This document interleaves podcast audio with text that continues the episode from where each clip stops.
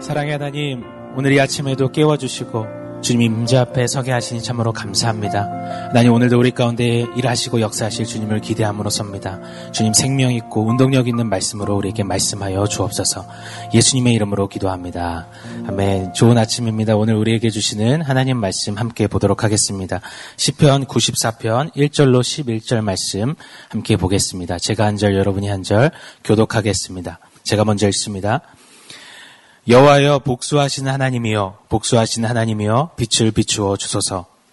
세계를 심판하시는 주여 일어나사 교만한 자들에게 마땅한 벌을 주소서. 여호와여 악인이 언제까지 악인이 언제까지 개가를 부르리이까? 그들이 마구 짓거리며 오만하게 떠들며 죄악을 행하는 자들이 다 자만하나이다. 여호와여 그들이 주의 백성을 짓밟으며 주의 소유를 공고하게 하며 가부와 나그네를 죽이며 고아들을 살해하며 말하기를 여호와가 보지 못하며 야곱의 하나님이 알아차리지 못하리라 하나이다. 백성 중에 어리석은 자들아 너희는 생각하라. 무지한 자들아 너희가 언제나 지혜로울까. 귀를 지으시니가 듣지 아니하시랴. 눈을 만드시니가 보지 아니하시랴. 무 백성을 징벌하시느니 곧 지식으로 사람을 교훈하시는 이가 징벌하지 아니하시랴. 우리 11절 같이 읽습니다. 여호와께서는 사람의 생각이 허무함을 아시느니라. 아멘.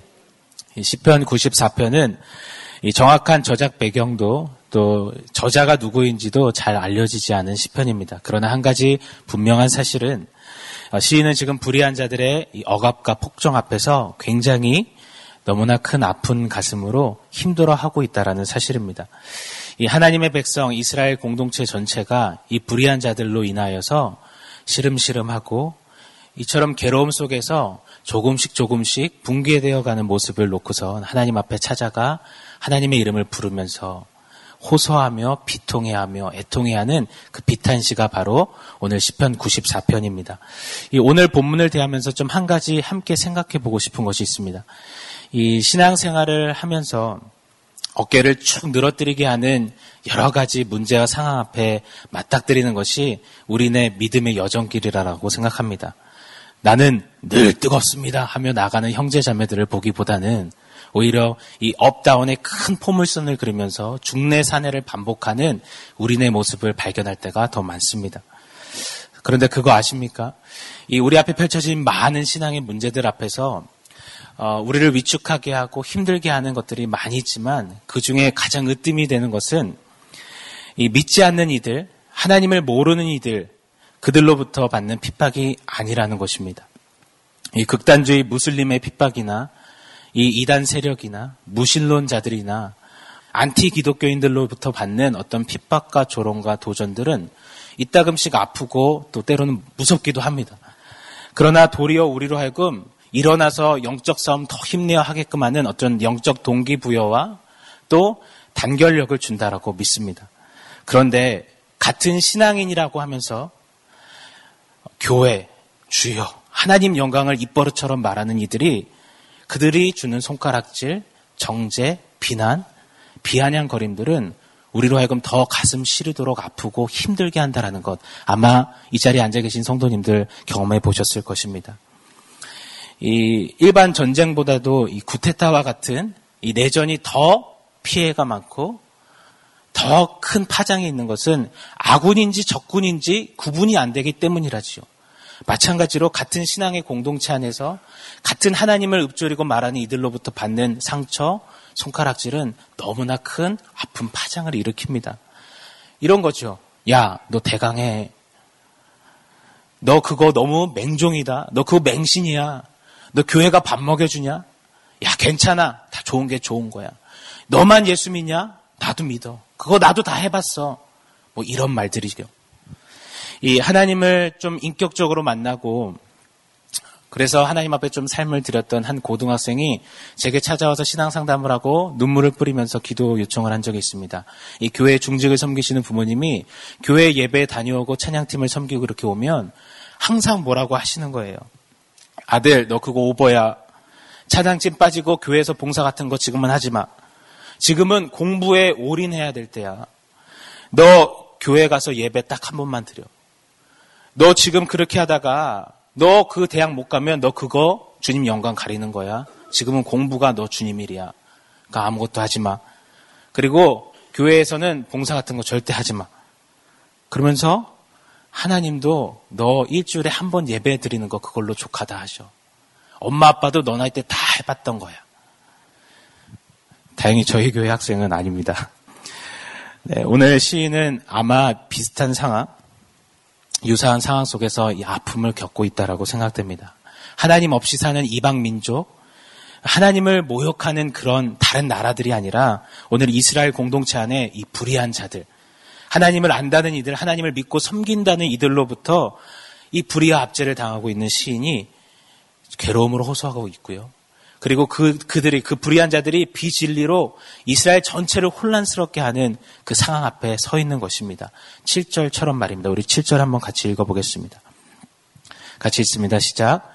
말하기를 여호와가 보지 못하며 야곱의 하나님이 알아차리지 못하리라 하나이다. 불의한 자들이 말하는 거죠. 야곱의 하나님은 이스라엘 백성 모두가 공유하는 호칭입니다. 야곱의 하나님 딱 하면은요, 이스라엘 백성 전체는요, 살아계신 하나님, 그리고 야곱처럼 유약하고 연약한 자기들을 소유 삼으신, 당신의 것 삼으신 하나님을 기억하고 되뇌일 수밖에 없습니다. 오늘 본문의 이 불의한 자들은요, 야곱의 하나님을 고백하며 외쳤던 이 신앙의 공동체, 이스라엘 공동체 안에 속해 있던 자들이었습니다. 그런데 그들이요, 야곱의 하나님 외치면서 뭐라고 하냐면 야 야곱의 하나님 못 보셔. 야곱의 하나님 모르셔. 라고 하나님을 무시한 채 이 비진리로 하나님의 백성을 혼란스럽게 한다라는 것입니다. 이 비진리로 하나님 백성을 조롱하고 있는 것입니다. 그뿐이 아닙니다. 우리 3절부터 한번 보겠습니다. 이 3절에 보시면 이처럼 포악하고 하나님을 없이 여기는 그들이 개가를 부른다고 말합니다.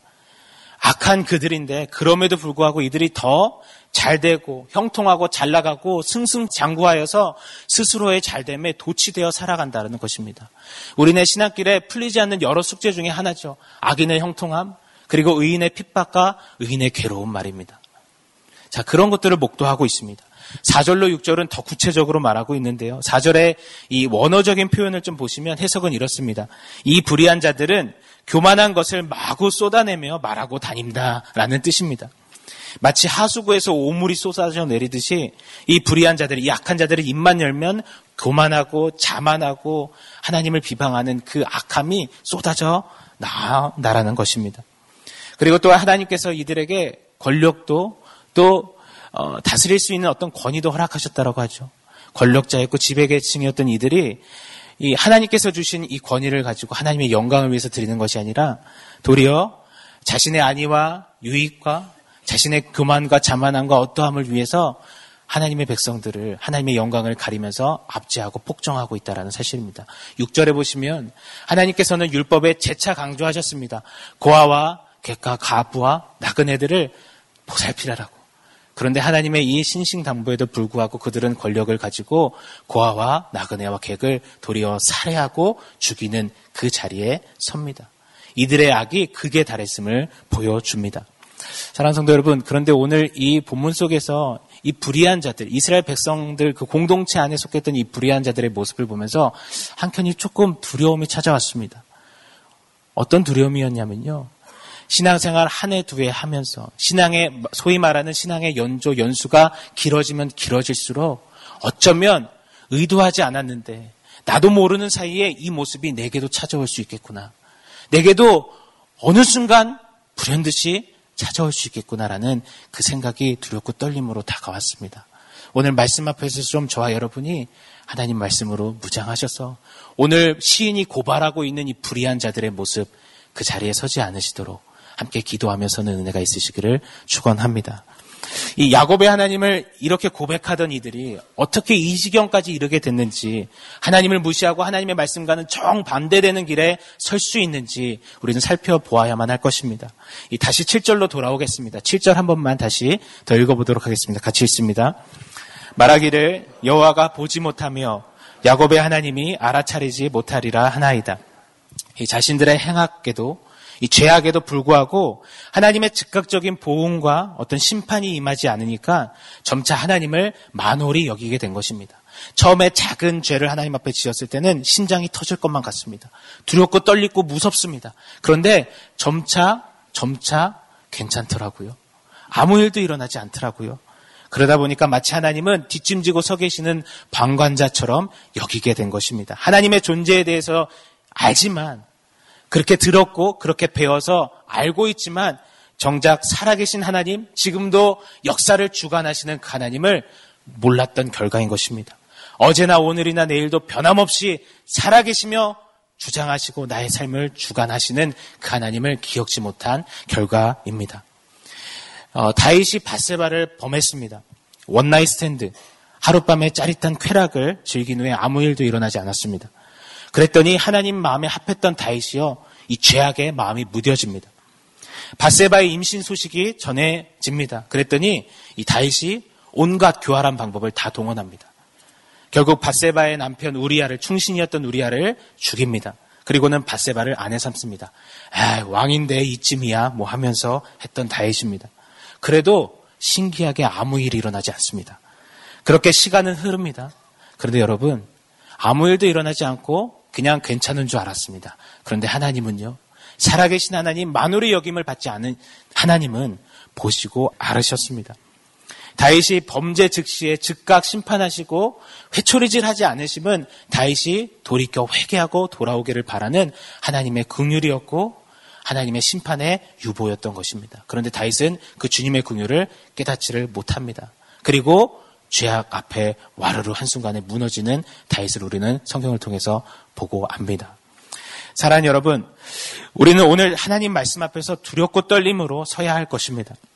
우리의 언행과 삶을 이 아침에 좀 돌아보는 은혜가 있으시기를 바랍니다. 과연 나의 내뱉는 말이, 행동이, 나의 결정들이 살아계신 하나님을 인지하고 있는지 우리는 반드시 살펴보아야만 할 것입니다. 오늘 제가 감히 저와 여러분에게 좀 하나님 말씀 받들어서 좀 도전 드리고 싶습니다. 저와 여러분에게 오늘 지금 하나님은 어떠한 하나님이십니까?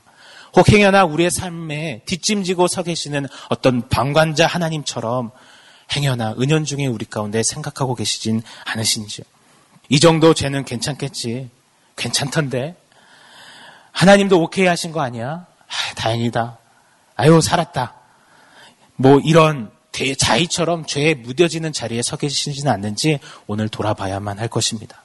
입술로는 야곱의 하나님 외치고 이런저런 미사여구를 깃들이면서 하나님을 부르지만 정작 삶의 구비구비 굵직굵직한 자리자리에서 살아계신 하나님은 온데간데 없는 그런 삶을 살고 있지는 않는지 오늘 돌아봐야만 할 것입니다.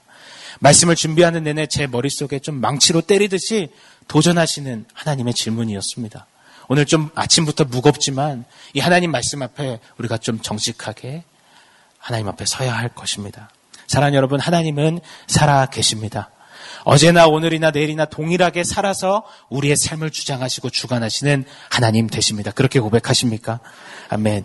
오늘 다른 어떤 적용, 깨달음, 어떤 것보다도 하나님은 살아계시고 지금도 나의 삶을 하나하나 세밀히 주장하신다는 사실을 반드시 기억하시는 은혜가 있으시기를 바랍니다.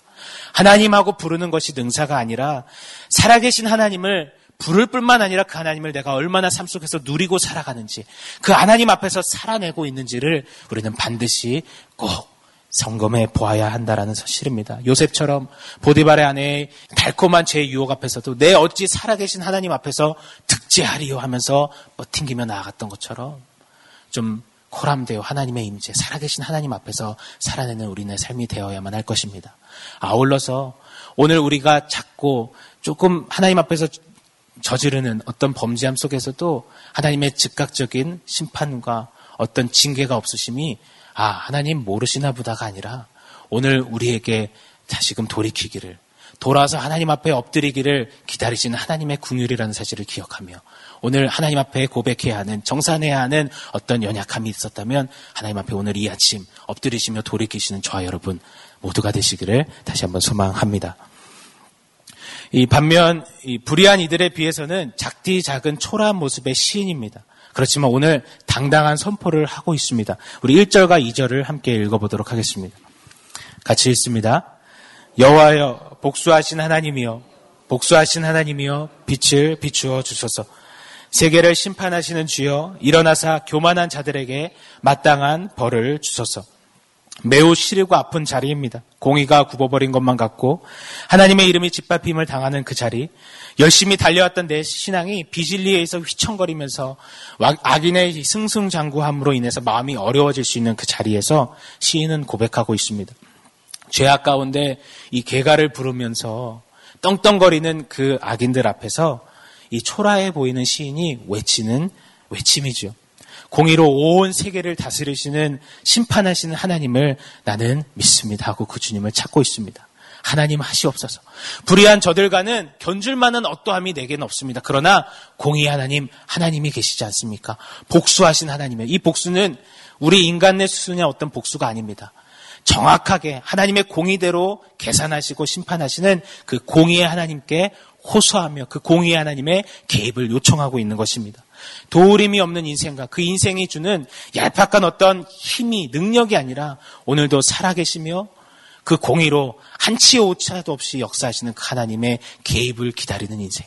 잠잠히 서서 그 하나님을 찾는 인생이 가장 멋진 승리임을 오늘 말씀을 통해서 우리에게 소개하여 보여주고 있다는 사실입니다. 사랑하는 성도 여러분, 오늘 어떤 환경과 상황 속에서도 좀 잠시 잠깐 서서 이 하나님의 공의, 하나님의 신실하심을 바라면서 하나님의 개입을 기다리며 소망하는 저와 여러분, 그 승리의 삶을 취하시는 우리가 되기를 소망합니다.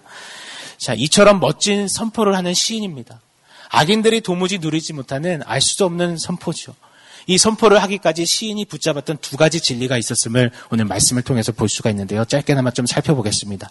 먼저 구절을 좀 한번 같이 읽겠습니다. 구절 읽습니다. 귀를 지으시니가 듣지 아니하시랴. 눈을 만드시니가 보지 못하시랴. 이 시인이 붙들었던 정확한 첫 번째 진리는 하나님은 들으시며 하나님은 보신다라는 진리였습니다. 한번 받아 말씀해 주겠습니까? 하나님은 들으시며 하나님은 보신다. 아멘. 사랑 여러분, 우리가 이 진리만 정확히 기억하고 정확히 붙든다면 우리는 신앙 생활 속에서 결단고 흩틀림 없이 견고히 서게 될 것입니다. 세상에 서 있지만 하늘을 누리면서 사는 인생을 소유하고야 말 것입니다. 그런데 우리가 머리로는 압니다. 하나님 보시지, 하나님 들으시지. 그러나 삶 속에서 우리가 너무나 많이 놓치고 사는 진리라고 믿습니다. 오늘 시인이 괴로운 자리지만 도무지 가슴 한켠에서 이해도 용납도 안 됩니다. 그런데 그냥 후루루 털고선 당당히 서서 괜찮습니다. 하나님하고 찾습니다. 그렇게 설 수 있었던 그 원동력은 다른 어떤 것이 아니라 불의한 자들, 그들이 아무리 개가를 부르고 당당해 보여도 그들의 모든 삶을 하나님이 보시고 들으셨다라는 사실. 그들이 아무리 형통해도 하나님은 보셨고 하나님은 아신다라는 그 사실 때문에 괜찮습니다 하고 일어서는 것입니다. 우리네 숙제 같은 거죠. 악인의 형통과 의인의 핍박. 그 자리에서 하나님 도대체 왜요? 와이 하고 서는 게 아니라 하나님 힘들지만 답답해 죽겠지만 그래도 괜찮습니다. 하나님 들으시고 하나님 아시니 괜찮습니다 하고서는 신의 모습이죠. 반면에 아울러 또 이렇게 생각할 수가 있습니다. 하나님이 들으시고 하나님이 보신다는 것은 오늘 시인과 이스라엘 공동체 전체가 이 자신들과 함께 공동체 생활하는 그들이 이 불의와 압제 속에서 아파하면서 눈물 흘리고 괴로워하는 그 모습을 하나님께서 보시고 하나님께서 들으신다는 사실이 시인에게는 너무나 큰 힘이고 용기고 능력이 되었던 것입니다. 사랑하는 성도 여러분, 오늘 참 움츠려들고 아파하며 이것만 생각하면 도무지 어떻게 해야 하지 하며 막막함에 서 계신 성도님들이 계시다면 오늘 이 진리가 여러분들에게 큰 힘과 능력과 또 다시 일어섬의 승리의 비결이 되었으면 좋겠습니다. 하나님이 들으시고 하나님이 보신다라는 사실입니다. 오늘 나지막하게 신음하시면서 하나님, 하나님 하고 찾는데 그때 나 혼자 있는 것 같고 나 혼자 외로이 그냥 싸우는 것 같은데 그 자리에서 하나님이 들으시고 보신다라는 것. 그것이 시인에게는 능력이었습니다. 저와 여러분의 능력이 될 것입니다. 작년에 제가 저희 딸 6살 이 반 공연에 간 적이 있습니다. 30여 명 되는 아이들 틈에서 저희 딸이 서서 이 발표 율동을 했고요. 이 100여 명이 되는 부모님, 학부모님들 틈에 제가 서서 지켜봤지요. 근데 좀 과장 섞여서 말씀드리겠습니다. 그 30여 명의 아이들 틈에서 저희 아이, 저희 딸만 딱 제가 보이는 거예요. 근데 그 아이가 정말 긴장하면서 쭈삣쭈삣하고 막 손 떠는 그 손 떨림까지도 제 눈에 보이더라고요. 그리고 아이들 목소리 다 비슷하지 않습니까? 똑같은 노래 목소리인데 저희 아이 노래 목소리만 제 귀에 유난히 더 선명히 들리는 것 같은 거예요. 좀 오버일 수 있겠죠. 저 아빠 왜 저러냐 그럴 수 있으시겠지만 그런 기적이 제게 경험되더라고요. 왜 그럴까요? 제 온통 관심이 저희 딸에게 집중되어 있기 때문입니다. 오늘 우리 하나님께서는 저와 여러분을요, 우주보다 귀한 한 사람이라고 불러주셨습니다. 그리고요, 존귀하고 보배로운 자, 머리털 하나까지도 세신바 되었다라고 우리를 향하신다라고 말씀하셨습니다. 그 하나님이 저와 여러분을 왜 못 보시겠습니까? 왜 못 들으시겠습니까? 오늘 그 하나님 기억하시면서 그 하나님 앞에 더 깊이 나아가시는 저와 여러분 되시기를 축원합니다. 자, 시인이 붙잡은 두 번째 진리입니다. 우리 11절 마지막으로 읽어보겠습니다. 같이 읽습니다. 여호와께서는 사람의 생각이 허무함을 아시느니라. 두 번째 진리는 하나님께서 모든 인생의 생각을 아시며 인생의 모든 생각이 유한하고 안개같이 허무하다라는 그 사실, 그 진리를 오늘 시인이 붙잡습니다. 하나님께서 나의 모든 생각을 감찰하여 아신다면 우리의 태도는 거룩해질 수밖에 없습니다. 겉으로는 가면 쓰고 가식과 체면의 어떤 모양새를 하고 있지만 그렇게 살아도 하나님의 관심은 그것이 아니라 오늘 내 생각을 정확하게 파악하고 보신다라면 우리의 어떤 기도보다도 우리는 그 하나님 앞에서 내 마음과 내 생각 지키고자 엎드릴 수밖에 없게 된다라는 사실입니다. 또한 이 땅에서 도토리 키재기 하듯 누가 더 잘 나가고 잘 되고 누가 더 안 됐냐 이것은 더 이상 내 삶을 좌지우지하는 요소가 되지 않는다라는 사실입니다. 비록 불의한 자들이 잘 나가고 개가를 부르면서 승승장구 할지라도 그들의 생각, 그들의 생각으로부터 파생된 그들의 모든 생활, 삶, 태도, 그들이 말하는 그 성공, 그 모든 것을 하나님이 아시고 그것이 헛되고 유한하고 안개처럼 사라질 것이라는 것을 깨달으면 그것이 이 땅에서도 어떠한 자리에서도 당당하게 설 수 있는 능력이 된다라는 사실입니다. 모든 육체는 풀과 같고 그 영광은 풀에 핀 꽃과 같다라는 주님 말씀 따라서 헛되고 유한한 우리네 생각, 우리의 어떠함, 내 가 진 어떤 것이 아니라 오늘도 하나님, 내 생각을 아시는 그 하나님을 인지하며 살아갈 때 그것이 어떤 상황 속에서도 때로는 신앙생활 속에서 도무지 이해되지 않는 그 상황 속에서도 넉넉히 이겨낼 수 있는 힘과 비결이 되었던 것. 오늘 시인이 붙잡았던 진리였던 것을 우리에게 소개해 주십니다. 사랑하는 성도 여러분, 오늘 이 아침에 살아계신 하나님을 기억하는 저와 여러분 되시기를 바랍니다. 그 살아계신 하나님이 오늘도 살아계셔서 저와 여러분의 삶을 보시고 아시고 들으시고 우리의 삶각과 우리 모든 안고 일어섬을 바라보시면서 붙드신다라는 이 사실. 그래서 우리의 신앙생활이 한 해 두 해 거듭할수록 오늘 불의한 자의 모습이 아니라 더욱더 그 살아계신 하나님을 인지하고 하나님을 인정하고 경외하는 삶으로 서시는 그 놀라운 은혜가 우리 모두에게 임하기를 예수님의 이름으로 축원합니다. 우리 함께 기도하겠습니다. 하나님, 살아계신 하나님을 늘 기억하며 하나님 앞에서 말하고 행동하는 그런 삶을 살기를 소망합니다. 내 환경과 내 가진 어떠함이 아니라 어떤 상황 속에서도 하나님을 생각하며 나를 들으시고 나를 보시고 나를 아시는 그 하나님을 늘 누리며 믿음의 경주 잘 달려가는 우리 모두 되게 하여 주시옵소서. 예수님의 이름으로 기도합니다. 아멘.